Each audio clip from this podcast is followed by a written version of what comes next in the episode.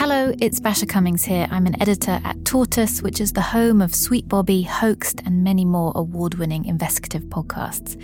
I'm here to tell you about Tortoise Investigates, where we curate the best of our chart topping investigations in one place. Everything from extraordinary tales of deception to a suspicious killing to one mother's decades long fight with the police. Just search for Tortoise Investigates wherever you get your podcasts.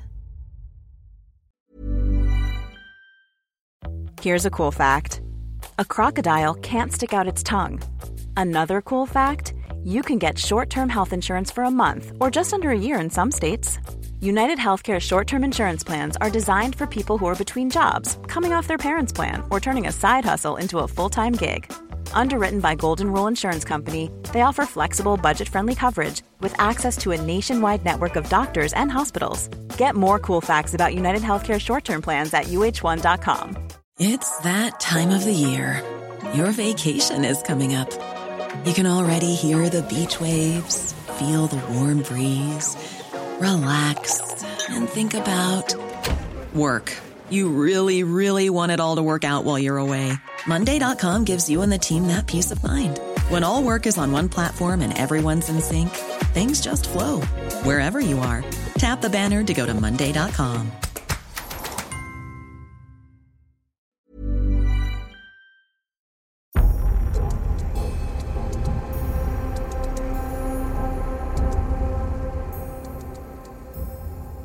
Well, the one helicopter was the hotel manager and a few of his staff, took them and the two dogs. It was at that point we realized, you know, we've been abandoned. You know, they they locked up the food. We had one meal since Wednesday night. So they locked up the food. Um, they denied us access to the Wi Fi from Friday morning and that was it.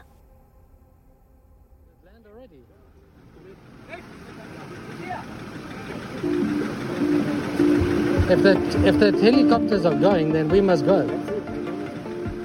With around 200 civilians trapped inside, the manager, known as Robbie, had been airlifted out of the Amarula Hotel with his staff and his boss's two German Shepherd dogs. The food was locked and the Wi Fi had been switched off or wasn't working anymore, depending on who you speak to.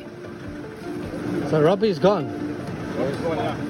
The man that they had looked to for leadership, who the civilians trapped inside understood to be organising their escape, he'd gone. It's a hard thing to imagine as somebody who grew up in the West, to imagine that you would just be left to die. But it's an important point to acknowledge here in this story, to confront head on. It's a point about privilege. As a foreign contractor, you'd assume, wouldn't you, that efforts would be made to come and save you, that your employer would organise something or embassies would kick into gear, that there would be levers to pull. It is perhaps then the definition of privilege to think that your life matters to someone beyond just you. It wasn't the same, of course, for the Mozambican civilians, people who lived in the remotest, poorest region of the country who were used to being forgotten. It's a privilege that they didn't have. Their army wasn't coming for them. In fact, they were as terrified of the army as they were of the Islamists. And so by this point, three days into the attack, everyone was relying on the leverage of the foreign contractors and hotel management to get them out. And it's why, when Timothy Roberts, or Robbie, left, it hit everyone so hard.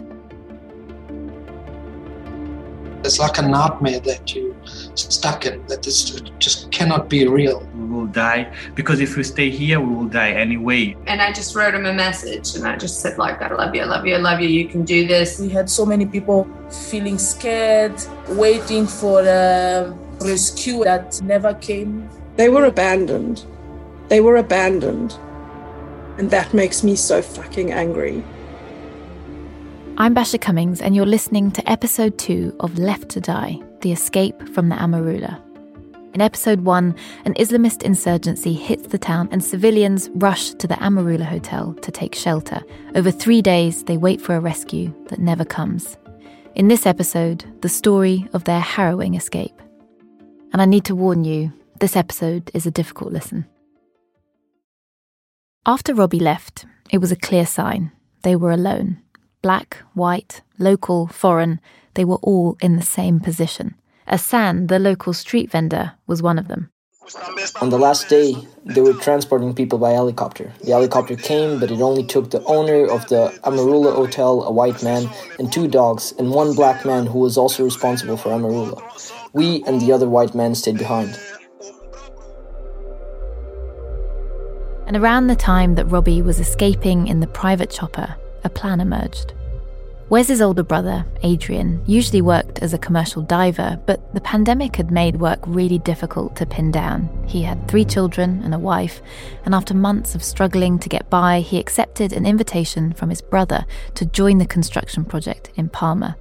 And Adrian, well, by now, he'd had enough. He had decided that he was going to try and recover a gun. He was with them every step. He never delegated, he was never on the side. He always did everything with them. This is Janique, Adrian's wife. She's Canadian and she was 18 when she met Adrian. They've been together for 21 years. When I spoke to her, she told me this was typical of Adrian. Of course, it would have been him to have come up with a plan like this. About two years ago, we were driving with the kids in the car, and he saw a lady, and her car was on fire, and she was on the side of the road. And he rushed us all to the nearest restaurant. He ran in the restaurant. He basically stole their fire extinguisher or got like a quick permission. Then he raced us all back, parked us far away so that the car could not explode. And he went and he put out the fire at the car. And like there's just there's millions of these stories. When contact had been fully cut off on the Friday, that's when Janique really started to worry. So on the Friday, it was the only day I've been working from home for a year and a half. It was the only day I went to the office because it was the one year anniversary of lockdown. So we all went worked in the office. I mean, ridiculous. And it's only then when I lost communication with Wesley that I started to become really concerned. What she didn't know at that time was that Adrian was taking matters into his own hands. Adrian then said, Guys, we cannot be sitting ducks like this. Someone was with us that told us, Listen, there's a, a car outside, parked out just outside the gate, and there's a AK 47 inside the back of the car. And that was it. Adrian thought, listen, that's our only protection. We need that. If we have that, at least we, we can be safe. Someone had already pulled out uh, two sets of uh, helmets and World Food Program bulletproof vests. He put the helmet and the bulletproof vest on, and that was it. He didn't. No one even asked him. He just decided, "We need that gun. I'm going to go get it." So he went there with a local security guy, opened the little peephole. By now, the, the gate had gun uh, bullet holes through the gate open there, was looking around, couldn't see anybody. I got a, a bar stool, put it up on the wall, and I, I crept up over the wall and I put my phone to try to see with the camera. And I was watching the camera to see if I could see anybody. It looked quiet. So I peeked my head over. It looked quiet, but there's thick bush on the other side of the road.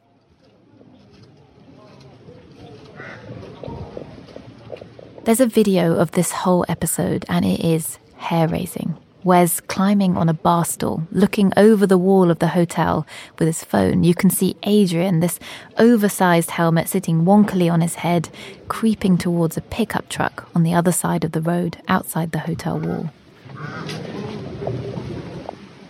Wes asks everyone to be quiet as Adrian tries to get out onto the road outside. I said to him, Well, it seems clear. So he opened the door and uh, he went running to the to the car. He had the guy's car keys. Got to the door, tried to open the door. He couldn't open, uh, uh, trying to push buttons, it wouldn't open. So then he went to the other side, opened the, the, the door with the key, opened it, and the alarm went off. My heart just sank And uh, then he's struggling with the keys to turn the alarm off. Got the alarm off. It's not behind the seat. He's looking in the car there, can't he finds a big duffel bag, which is a military bag. He grabs that and he runs back to the to the pedestrian gate, drops that off. Go, go, go to, go to the Mahindra.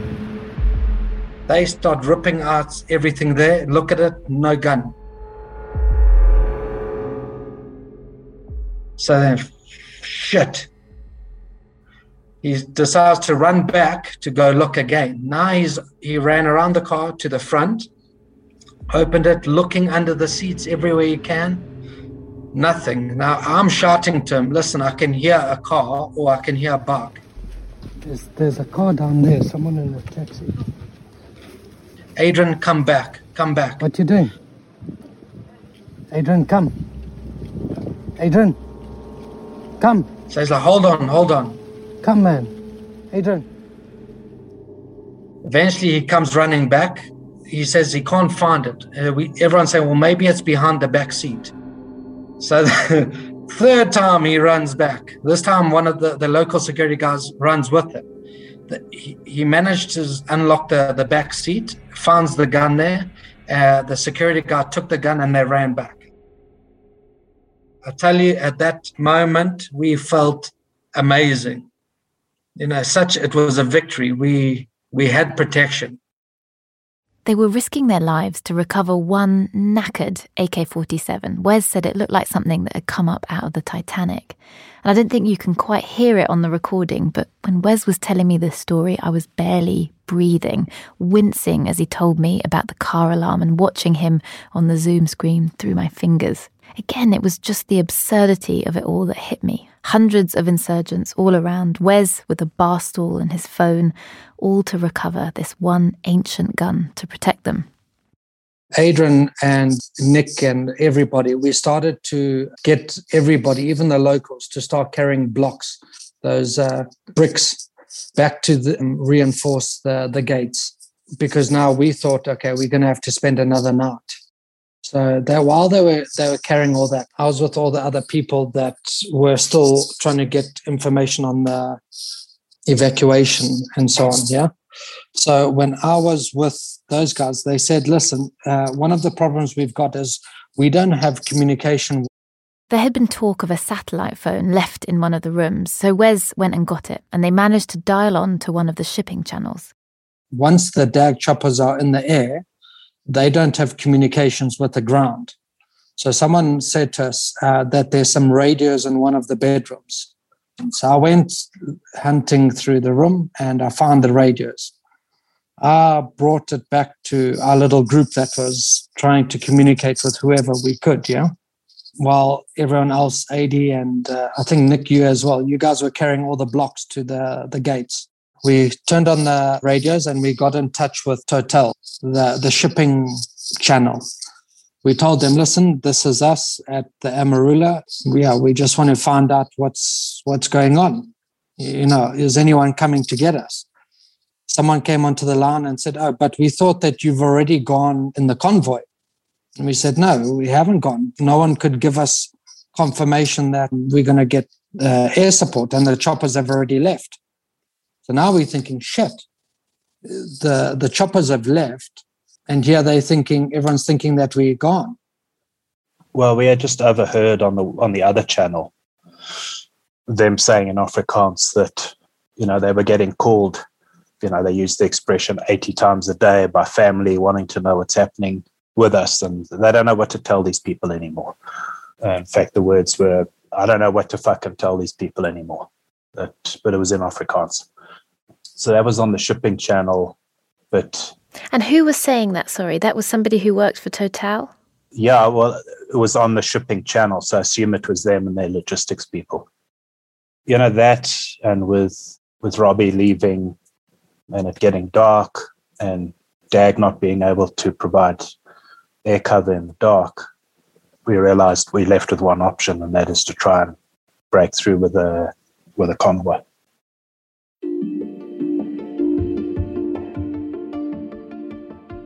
Given how serious this attack was, how sophisticated it was, I had to wonder about the risk that Total and the Mozambican government had taken to even start this gas project. Why hadn't the insurgency been brought under control before more and more people began pouring into the region? Had the militants attacked Palma because of the gas? And why hadn't anyone been prepared? And the answer to these questions lies, in part, in a scandal. Let me rewind for a moment. Mozambique was one of the last countries in Africa to free itself from its colonial ruler, Portugal. Samora Machel, a political leader and fighter, finally declared independence on the 25th of June 1975 after a 10 year liberation struggle.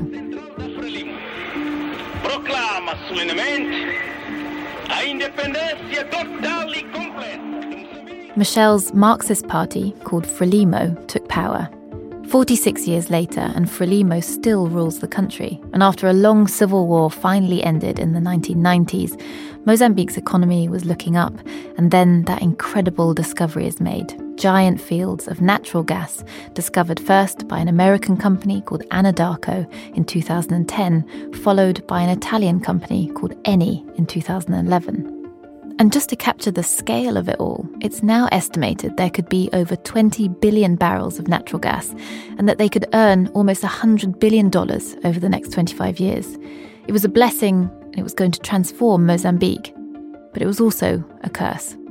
Because after the discovery of the gas, but before anyone had secured the money to actually get it out from under the seabed, $2 billion in questionable bank loans were taken out by Mozambican state owned companies from two banks the Swiss bank, Credit Suisse, and a Russian bank called VTB. Mozambique, in the meantime, is disputing, fiercely disputing claims by the IMF that it has hidden loans of over a billion dollars more than previously disclosed. Many loans were taken and concealed, causing a scandal that continues to stay on the political agenda. Around $1.2 billion of it was taken out in secret. After all, what's 1.2 billion if somebody's saying that you're sitting on 100 billion?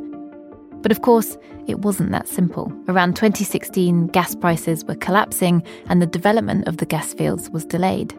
It left Mozambique with a huge debt before any real work had even started. And it's the context in which the oil and gas giant ExxonMobil pitches up in 2017, and then the French company Total arrives in 2019, taking the reins on a project worth $20 billion. And it's the context in which the Mozambican government, now horribly in debt, promises to protect the gas project from the rumbling extremist threat. They need this to go ahead. We, the government and Mozambicans, don't want that to happen. We don't want our partners starting to panic. The good thing is that there's a lot of collaboration between us and the multinationals responsible for the exploitation of natural gas. But we'll have to take measures, extraordinary measures if needed, to make sure this doesn't overshadow Mozambique's growth in the region. And of course, the Islamist militants operating in the north of the country, well, they use this to their advantage. You end up with a situation where you have all the groundwork done for some kind of insurgency. You know, you've got a marginalized peripheral part of Mozambique, you've got deep resentment at a distant elite. Uh, you've got criminal networks that are working there. You've got very poor people. Jason Burke is an old colleague of mine, and he's the man to talk to about extremists. There's no doubt that the big foreign investments in Cabo Delgado for the gas have had a significant negative effect. That a lot of people see a massive amount of money being spent in their backyard and potentially a massive amount of money being made, of which they will get very little. Add to this a village resettlement program, basically the moving of families from their homes to make way for the gas project, which upset many local people. This is Tomasz Kafas, an expert on the region the resettlement process was a little bit problematic because many, many young people in Palma were saying that the project is employing more people from other regions of Mozambique. So by 2019, when Nick and Wes and hundreds of other contractors began working on the gas project, this was the landscape that they were entering into, one where billions had been spent already, where corruption had added urgency to the gas project, and where a forgotten population, promised jobs that never materialized, were now vulnerable to extremists promising them wages and a gun. Cool fact a crocodile can't stick out its tongue. Also, you can get health insurance for a month or just under a year in some states. United Healthcare short term insurance plans, underwritten by Golden Rule Insurance Company, offer flexible, budget friendly coverage for you. Learn more at uhone.com. It's that time of the year. Your vacation is coming up. You can already hear the beach waves, feel the warm breeze, relax, and think about work. You really, really want it all to work out while you're away. Monday.com gives you and the team that peace of mind. When all work is on one platform and everyone's in sync, things just flow wherever you are. Tap the banner to go to Monday.com. Many of us have those stubborn pounds that seem impossible to lose, no matter how good we eat or how hard we work out. My solution is PlushCare. PlushCare is a leading telehealth provider with doctors who are there for you day and night to partner with you in your weight loss journey. They can prescribe FDA-approved weight loss medications like Wegovy and Zepbound for those who qualify. Plus, they accept most insurance plans. To get started, visit plushcare.com slash weight loss. That's plushcare.com slash weight loss.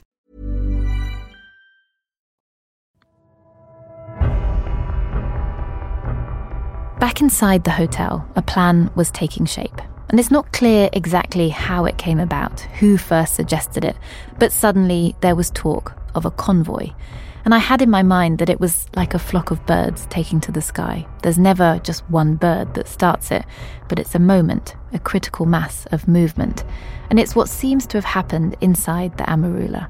Everyone was waiting until they just weren't waiting anymore. They were going to escape.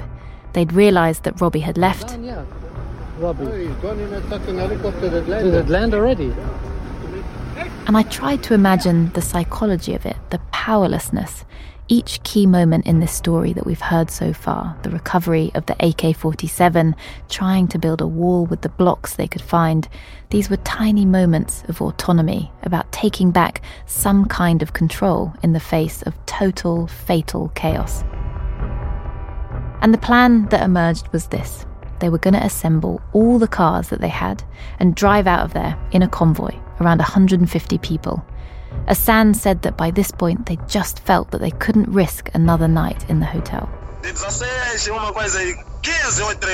He called me at the last minute, 4:15 p.m., saying, "Shut the door. Tomorrow we'll have help. The helicopter will come to the rescue and you'll leave." We were not sure if that was a plan or not, but we thought we can stay here. We have to leave. That was the fifth day. And it was the foreign contractors who came up with the convoy idea. They were the ones with the satellite phones, and after all, the cars belonged to them or their companies. They were trying to reach the mercenaries, DAG, the Dyck Advisory Group, to see if they could provide air cover if they did decide to drive out. In a video that Wes shared, you can see a mishmash of vehicles, just enough to cram 150 civilians in. No bags, they say to people. They're going to take up too much space. Taking space for one person. No bags, por favor. Leave your bags. No bags. Deixa. Tira documents. Tira documents. Oh, oh, okay. Yeah, the other one. Other one. No, no. Ask them. No, they put a driver. The Vodacom drivers. In total, around 17 vehicles left the Amarula Hotel in a convoy late afternoon on Friday, the 26th of March, just before the sun began to set.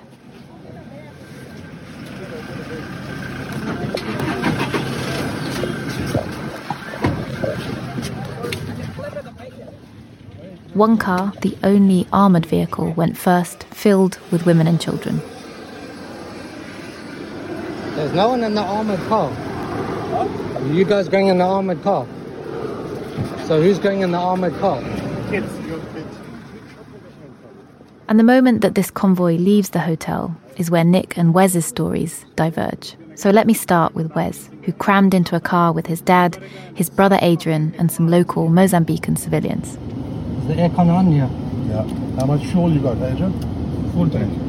Is it? Where's the big helicopter? Huh? Yeah. They, yeah, but they're asking for, can we go? Is it clear? You can feel the tension. Everyone is nervous, they're sweating, it's hot. Who's opening the gates? Who's opening the gate? One Mozambican man asks. Can we not, uh, can we not look over the wall and see if it's clear here? Ja. Para ver se está no muro, ver se está limpo não. You can see pickup trucks crammed with civilians in the back, utterly exposed, squashed together. Wes and Adrian's car was fourth in the convoy. Adrian is in the driving seat. The car is packed. Two men are tucked away in the boot. It's gonna be the drive of your life, bro. Adrian tells his brother Wes to get the first aid kit ready, the one with the blood coagulant in. We'll get, get that uh, pack out with the blood coagulation. Okay. I need the bag down there. There's medic, uh, first aid stuff in there.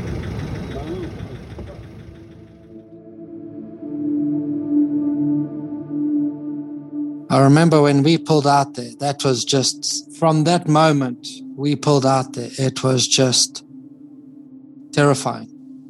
And, you know, Adrian put his foot down and we were going as fast as we could without crashing. You know, it's a dirt road with lots of big puddles and holes in the road. So you're trying to be careful. But, you know, we're going 100 Ks an hour down this road and there's just a lot of dust in front of us, of from the cars ahead of us. It was just after the, the road going into the airstrip. That was where where we first got shot at. And oof, uh, just remember, ba ba ba ba ba, and that sound of the, the bullets hitting the car and hitting the steel is something else. I felt a bullet come underneath my foot. It hit the bottom of the of the car, and I could feel where it hit, and my foot came up from it. Checked everybody's okay, but that was now it was panic stations, and we're driving as fast as we can. Yeah, straight after that, about 800 meters down the road, one of the cars in front of us had got hit badly with bullets, and the front of their car was smashed. So I don't know what they hit, if they hit the uh, side of a tree or something, but they were um, flagging us down. We came, stopped next to them, and they saying their car's done, they need to get in. But you know, our car was full. I think we had nine people in a in a SUV. So we were full. We stopped next to them, and there was a, a minibus behind us in the convoy. They stopped and they ran and they jumped into the minibus, left the car rolling backwards down the little hill, carried on driving, not knowing, you know, is there another ambush or what the case is, but flying. In South Africa, Adrian's wife, Shanique, hears about the escape plan. I got a message. I was getting messages about helicopters arriving, not arriving, and I speak Portuguese, so my mother-in-law was sending me a lot, a lot of things. So I was translating those things as they were going live and sending them to her. And it was only when we got the message, it was sort of a detailed message about the plan for the convoy because nothing else was working. And that's when the ball sort of dropped for me now I start to get very anxious. Uh, there's nothing you can really do. It's just like you look and look and wait. And the, the message had said that they would be doing this between 4.30 and 5. Back on the road out of the Amarula, Wes and Adrian's car had made it through the first ambush. They were heading to a quarry nearby where they thought that they could make a run to the beach and get picked up from there. Adrian had his foot on the accelerator. They were racing to get to safety. We get to this one straight piece, and that's when we we got ambushed for the second time. And that's where the they fired into the car and the the side window smashed. And um, i just remember adrian screaming i'm hit i'm hit. I looked down at his shoulder and there's a big hole in his shoulder. Just behind his shoulder. Uh, that's you know panic starts to happen. Uh, he had given me this little medical kit that actually had these things that you put in for bullet wounds that stops the the bleeding. So I was struggling to open that up.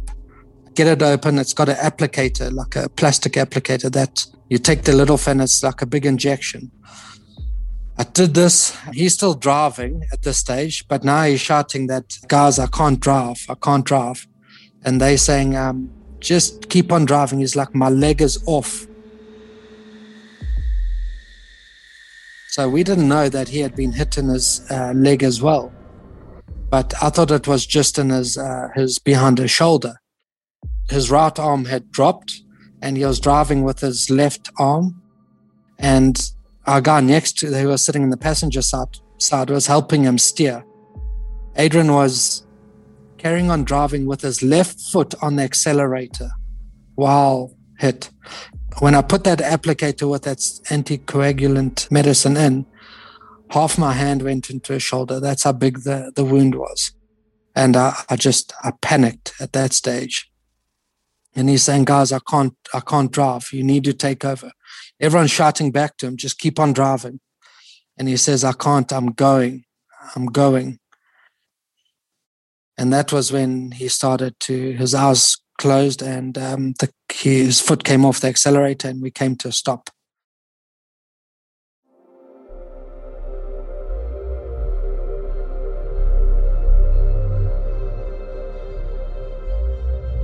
Wesley jumped out and pulled his brother from the front seat. He started driving himself, with Adrian now sitting behind him.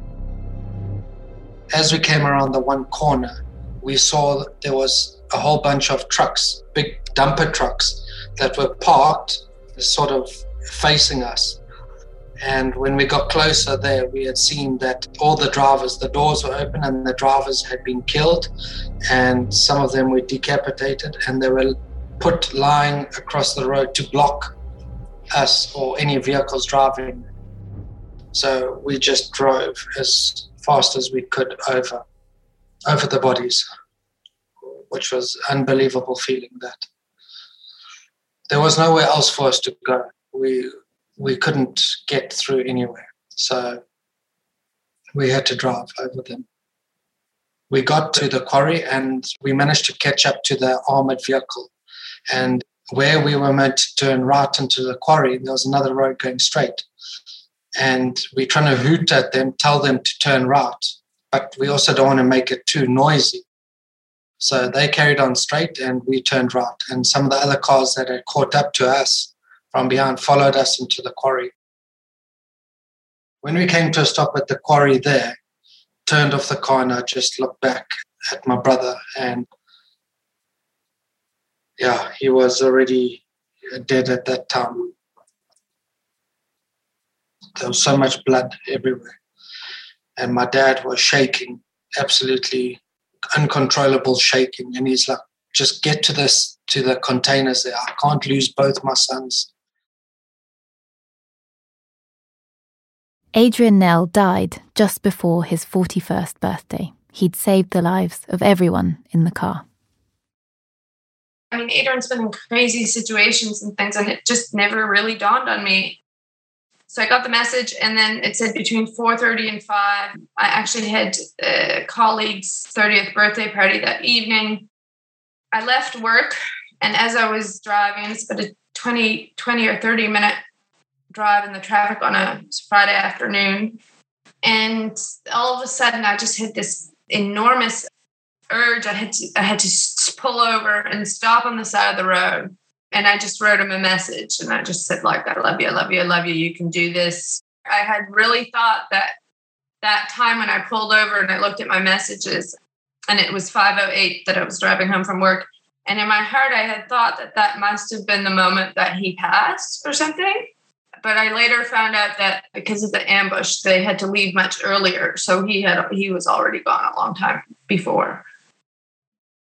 A man that we're calling Alfredo, one of the Mozambicans at the hotel who was praised for his leadership, his car was headed straight to the beach with almost a hundred people, and it was there that he was picked up and taken to the provincial capital, Pemba. He wanted to stay anonymous, and so this is an actor reading his testimony. When we got to the beach, we separated into small groups so we could enter a handmade boat so we could go to an area further from the shore. The first boat could only take 70 people. We decided that on the first boat will go a member who had been shot on the knee, and we were able to put him on a small boat as he couldn't stand up or move much that was safer. He lost consciousness, but then we woke up again and we put him in a position where he would lose less blood. That's how we started organizing. But the managers who were there, white and South African, they supported the organizing of the first and the second boat. It was distressing since we left through the gate, crossed the valley, we rode through bodies on the ground because it seems there was an attack on some trucks. The driver was on the ground. I was right in front seeing, verifying if the road was open. I was in the front as a co pilot. Behind us were the ladies and the children in an armed car, the best car we had. We wanted to put them there so the women and the children were protected. Alfredo had taken the same road as Wes, and they'd seen the same bodies decapitated on the road, the victims of the insurgency strewn all around. Back at the quarry, Wes and his dad, with Adrian's body, suddenly found themselves alone. My dad said, We have to um, go now. We have to get to the bush in case there's insurgents around, yeah, with all the noise that's been going on. So we um, we covered him up, and um, I remember there was this on the seat. There was this big pile of congealed blood. It just disgusted me to see so much blood, and I, I picked it up and I threw it out the car. I was just covered in blood from head to toe. We had some water with us, which they they used to wash my face and my arms, uh, the, some of the blood off, but um, it was still all over. From there, he said, um, "We have, we can't take him with us to. We don't. It's a far walk to um, to the bush and to the beach, but um, we'll come back for. So we walked uh, out through the quarry, and you know the, the sun was already going down at that stage. Walked into some thick brush on the other side of the quarry, and we managed to find a very big baobab tree with some very thick, dense bush around it. We walked into this and um, uh, hid under there. We were all just in complete shock, thinking what's just happened. Yeah, So Adrian Adrian was still in the car. yeah, he was on the car, which breaks my heart. Yeah, and uh, we just uh, sat there trying to figure out what to do. You know, we didn't know how far we are from the insurgents or if there's anyone around. So we huddled under the dense bush, hiding behind the tree. And yeah, I just, uh, all I had in my mind is that I just can't believe that this has happened. I, it's not real. My brother's not dead. Yeah, so we, at that stage there, Martin had a satellite phone and uh, he went into a little opening and uh, he phoned his uh, company up in Joburg and told them what had happened. And um, they said to him, just stay there. They're going to try to get hold of DAG to come in and rescue us in the morning, which we did. So we um, we covered up for the night and um, tried to go to sleep. The problem was was whenever somebody fell asleep, they would start snoring, and we would uh, wake them up because it was so loud that we thought that somebody or the insurgents would hear us. There's these little moments of absurdity, aren't there, that both of you have encountered. You know, the the, the bar stool Yeah. or the, the, the cheers over the AK rescued from the back of the car amidst this just unbelievable story. I, I, I remember after Adrian got the AK, I kept on saying to him, you know, if we were in the military, you would have gotten a Medal of Honor for that or bravery. And I tell you, just I don't, I've never met anyone as brave as him, and that goes throughout my life knowing him. Yeah.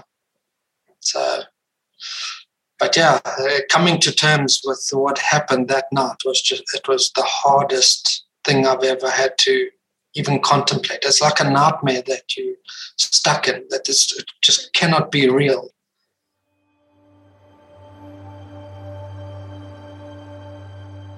They spent the night sleeping, exhausted, traumatized, in the bush, And on Saturday morning, Wes woke up at 5 a.m. and finally the rescue came.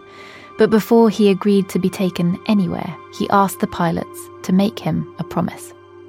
Before I got on the chopper, I, I made them promise that um, I'm not going, I'm not getting on the chopper without them coming back to fetch my brother, which the guard did. They took us eventually um, uh, over Palma, over the, the sea to Afungi, dropped us off there, and um, yeah, we waited there until um, they said they're going back to go fetch my brother, which they did. When they arrived back, they said to us, okay, they've got my brother. Um, we must get in the chopper. They're going to take us to their base in Vamizi Island. And from there, we can catch uh, a little plane of theirs back to Pemba. Uh, so uh, it was the hardest thing ever. When I walked around to get into the chopper, my brother's body was there and not covered and uh, we had to get in next to him. And oof, that's extremely hard. You know, this is somebody that I loved, my brother, yeah, extremely close. They uh, took us to the island. I remember this the dad guy asking them to bring um, black bags to cover. So they covered him, and then um, carried him and put him into the little plane, three seater plane. They loaded him into the back of the cargo thing, and I had to lie right next to him all the way back to Pemba. I just um, held his hand and closed my eyes. Got to Pemba, and um, a friend of ours who lived there got there. He drove straight into the into the airport, and uh, when I saw him, he was just in tears. All of us he gave my dad his phone, and my dad said he had to phone my mom.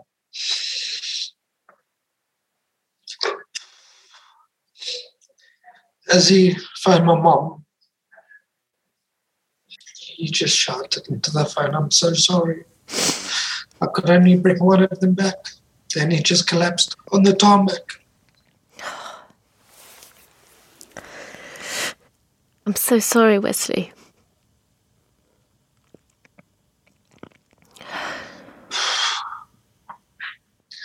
They unloaded my brother's body and um, into an ambulance. They had already, our friends, they had prepared a, um, a space at the mortuary and took him there. Any later, then I found out that my brother had actually been shot three times. He took all three bullets. None of us had been hit. And he got shot in the chest, just above the, the bulletproof vest, just above it, in the shoulder and in the hip and he still continued to drive that way. So he saved your lives? 100%. I'm still struggling to come to terms that I got out and he didn't. I just wish that uh, that I could swap places with him. Wes's story moved me deeply. You can hear it in the recording. I was in tears, my producer was in tears, Nick, also on the call, was in tears, though he's heard the story many times. And so, of course, I wanted to speak to Janique to get a sense of who this remarkable man was. I focused on the fact that he was a hero and that he had to sacrifice his uh, life and that he saved his brother and his father and other people um, of the last thing he said, and it just sticks with me, and I'm like, it's exactly him. He said, uh, Jenny, you know, I'll always follow you into the fire. And I have to say here that I was unprepared for Janique. She challenged me head on. She was one of the most remarkable people that I spoke to in the course of reporting this story. She's utterly headstrong, clear eyed, and generous about how she thinks that this story should be told. She told me in no uncertain terms don't you dare tell a story only about Adrian and Wes. This is the story of the Mozambican people, she told me, of Asan and Alfredo and the thousands of others who have suffered in the insurgency.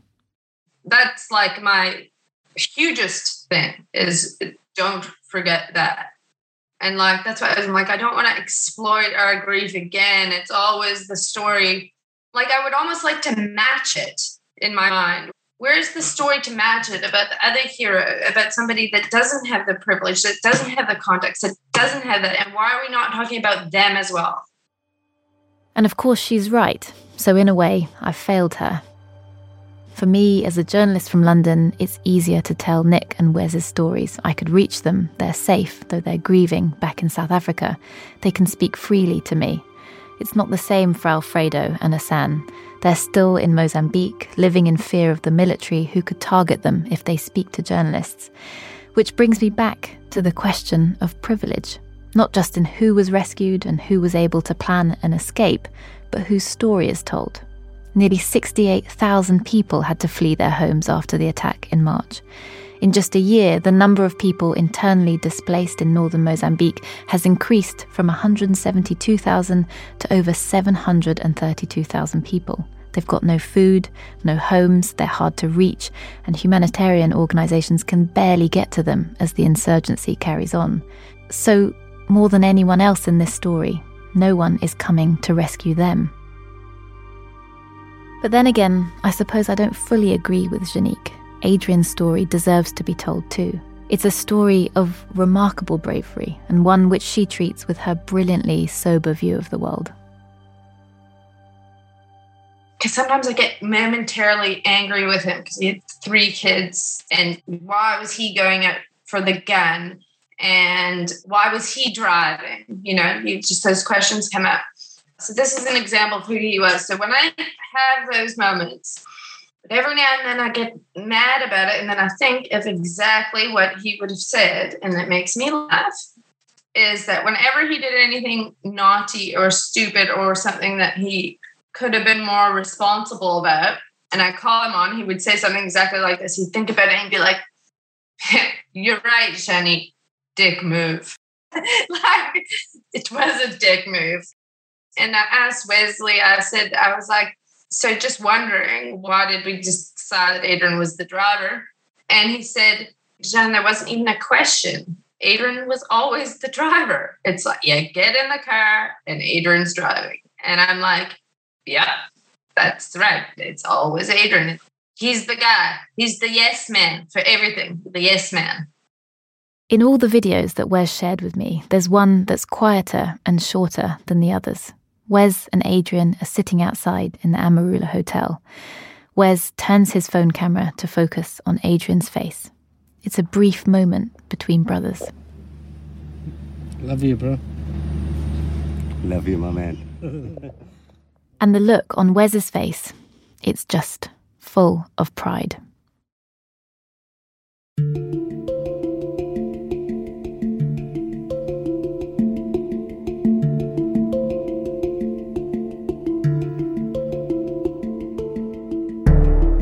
In the third and final part of this story, Nick's escape from the Amarula. We're wondering if it would be quick or would they drag it out like they have with killing locals, you know? How accusations of racism were levelled at rescuers and a final promise. We're desperate to get back and to try and meet up with him and, you know, do something to show our thanks and appreciation. I really hope we get to do that.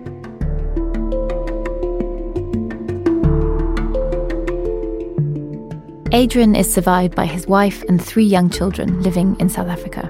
If you've been moved by his story and you'd like to support his family and his legacy, you can make a donation in his name at www.backabuddy.co.za forward slash Adrian hyphen Nel. That's N E L.